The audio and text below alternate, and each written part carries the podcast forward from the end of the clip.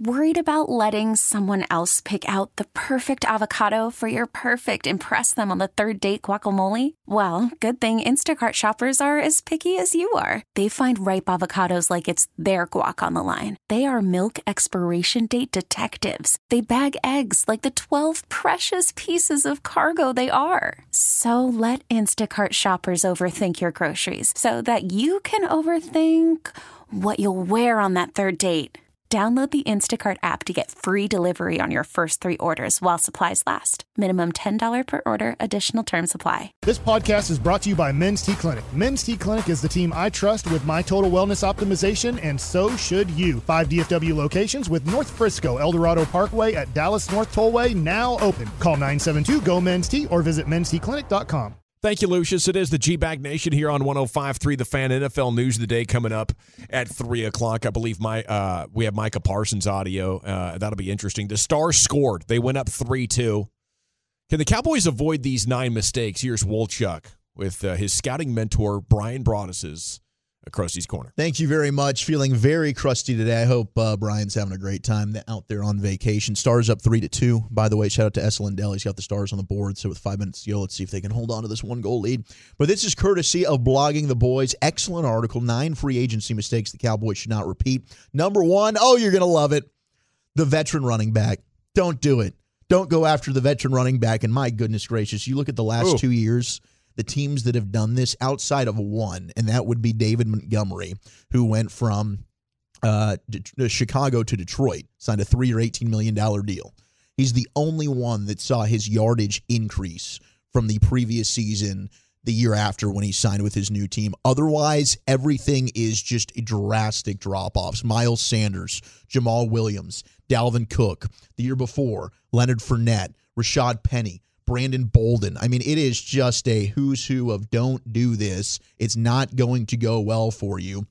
And uh, the big name this year is Derrick Henry. And I saw videos today. Derrick Henry's working out. It's probably not going to work out for you if you go ahead and pay Derrick Henry, the veteran free agent running back, big money, because it doesn't seem to be working out for any of these guys. You know, I, I think teams ultimately have to take an even, even stronger approach um, to this free agency. And there's still a couple of teams keeping this alive that, you know, is providing the idea that maybe one of these guys will get eight or nine mil, but it's got to reset down to like four or five million. Then the 26, 27, 28 year old back coming off of a good year will have a great, comfortable spot in the free agent market marketplace. You know, at that point, getting an assurance that I have a guy that's going to know, uh, you know, his his pass protection assignments, who has a track record of avoiding uh, tacklers or breaking tackles. You know, I can get all that stuff on the free agent market without killing my cap. But once you're over five million dollars, every smart team left in, in, in this league is going to say absolutely not. You know, and I think the Cowboys cross that. You know, that's what I would like to say. I, I don't believe the Cowboys are still naive to this fact, uh, Giafalo. Yeah, I don't think they are either. We've already got the Gehlken report this offseason that they're like, okay, we're we're done with this, and they're certainly late to the party, but welcome to it. Glad you're here. And uh, I, I don't. I mean, they're not going to put a they're not going to put a tag on Pollard. They're not going to throw a, a big contract at any free agent running back. I do think like having a veteran guy on the super cheap is fine. Like, how cheap is he? Uh, because if he is like a million dollar back, it's not that big of a deal. So I think getting one of those guys in free agency would be smart, and then obviously get somebody in the draft that you think can be sort of your future at the position. Yeah, all these guys they specified was like six million dollars or more. So yeah, you can't do like that. Three mil. No. Uh, you know, I'm okay. When we talked about like Zach Moss is a guy that you could look at, and he's probably going to stay in Indianapolis because he had a great year there. But that, that that's a name that you could kind of monitor and say, okay, maybe that's a dude for you. Now, the veteran defender from a top defense is another thing that you should try and avoid. Really? The issue with a veteran defender from a top defense is that you're not sure whether the player you're acquiring is good because of his talent or because of the scheme his team employed or his yeah. teammates playing alongside him. Now, this relates to kind of what we've talked about with Patrick Queen, like one of the best linebackers on the market. We saw, and Brian Baldinger talked to us about this.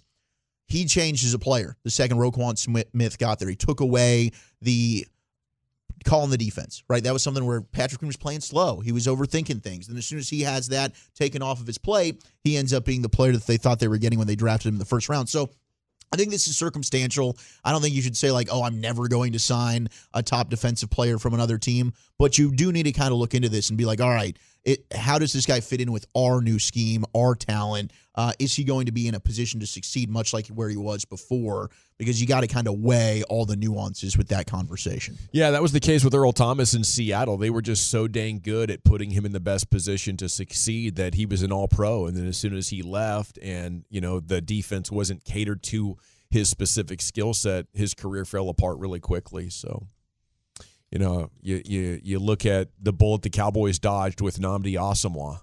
I would just say you're looking for diamonds in the rough, you know, more than you're looking for now, especially in the middle of the field. But I know an edge can win. I know a corner can win, regardless of circumstances. You know, I, I think it's the middle of the field players that are going to be dependent on how much uh, you know, pressure and how good of a job your defensive line's doing containing things. Yeah, and it should be relatively easy to know, like, okay, I am I am a man to man. I need a legit corner. I'm not going to get just because you were an awesome cover two corner for a team like Mike Zimmer says he can find at Walmart, but you're not running that, then that's not going to be the guy for you. But L'Jarius Sneed, hey, just line up and let me press man on a guy and run with him. Like, okay, you can do that for me, no problem. Chris Jones, you're going to be fine somewhere else, yeah. even though they both probably remain Chiefs. The, We're tied at three with a minute forty-five to go. Son of a gun, I mean, dude. They're, they're we needed. So we were trying to milk a lead for what? We needed five minutes. We needed yeah. five minutes of a, of a of a milk lead there. Hawk and pause out. Now you've got two guys that were playing with the Texas Stars that are both getting big time playing time for you. I mean, it's it's an issue. I mean, the the defense is being leaky. They're probably going to go to an overtime again. All right, the second and third wide receiver in an effective passing offense is something you should also potentially avoid. Bill Barnwell referred to this as the Alvin Harper rule. Cowboys found themselves in this when they traded for Roy Williams in 2007. And then, of course, you saw this when the Jags paid Laurent Robinson from the Cowboys. It's like, oh, this dude just put up monster numbers. Then he gets to Jacksonville, and unfortunately, his career was cut short because of the concussions, but he yeah. just wasn't quite the same. So just because these guys and Jauan Jennings, I think might be uh, the the player that we look at this year. He's the third option there in San Francisco. Certainly had a monster Super Bowl. Does somebody end up overpaying for that type of player in free agency? You probably don't want to be the team that does that. Cedric Wilson going to Miami yep. fell off. You know after looking so good for the Cowboys. Yeah, a lot of those guys have a lot of success because of a specific role that team has carved out for them, and it was a real shame the Cowboys lost Wilson because I was excited about you know what they were able to do with him the pass rusher coming off a monster contract year. Uh, you got guys like Leonard Williams, Carl Lawson, Marcus Davenport in recent years that went ahead and crushed it, then got paid, weren't quite the same players after that. Also, if you're going to go ahead and bring in a player and you're asking him to do something different, you know, this goes with like some of those defensive players we were talking about earlier. You're like, oh, we really like the guy. We think he's got a great skill set, but now he's asked to do something on our team, whether it, hey, this dude was a guard, we're going to kick him out to tackle or center or defensive tackle. He was playing three tech. Now we're going to move him over to one tech. You got to be careful with that. And then number six, something this team might have an issue with the dumb player. Now, you're probably not going to know this unless you ask around the league. You call that other team, coaches, scouts, you get the player in here.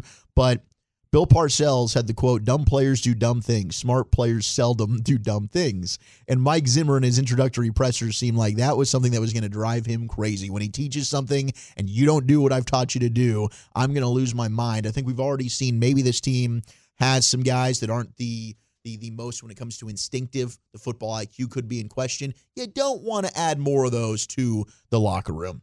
Yeah, discipline's what I need. You know, I, I think you can have a low IQ, but – you know, be so on the ball that you're like, man, I'm just not going to be the guy making mistakes because I'm focused. Mm-hmm. You know, that's what I want. I want focused players who play with discipline.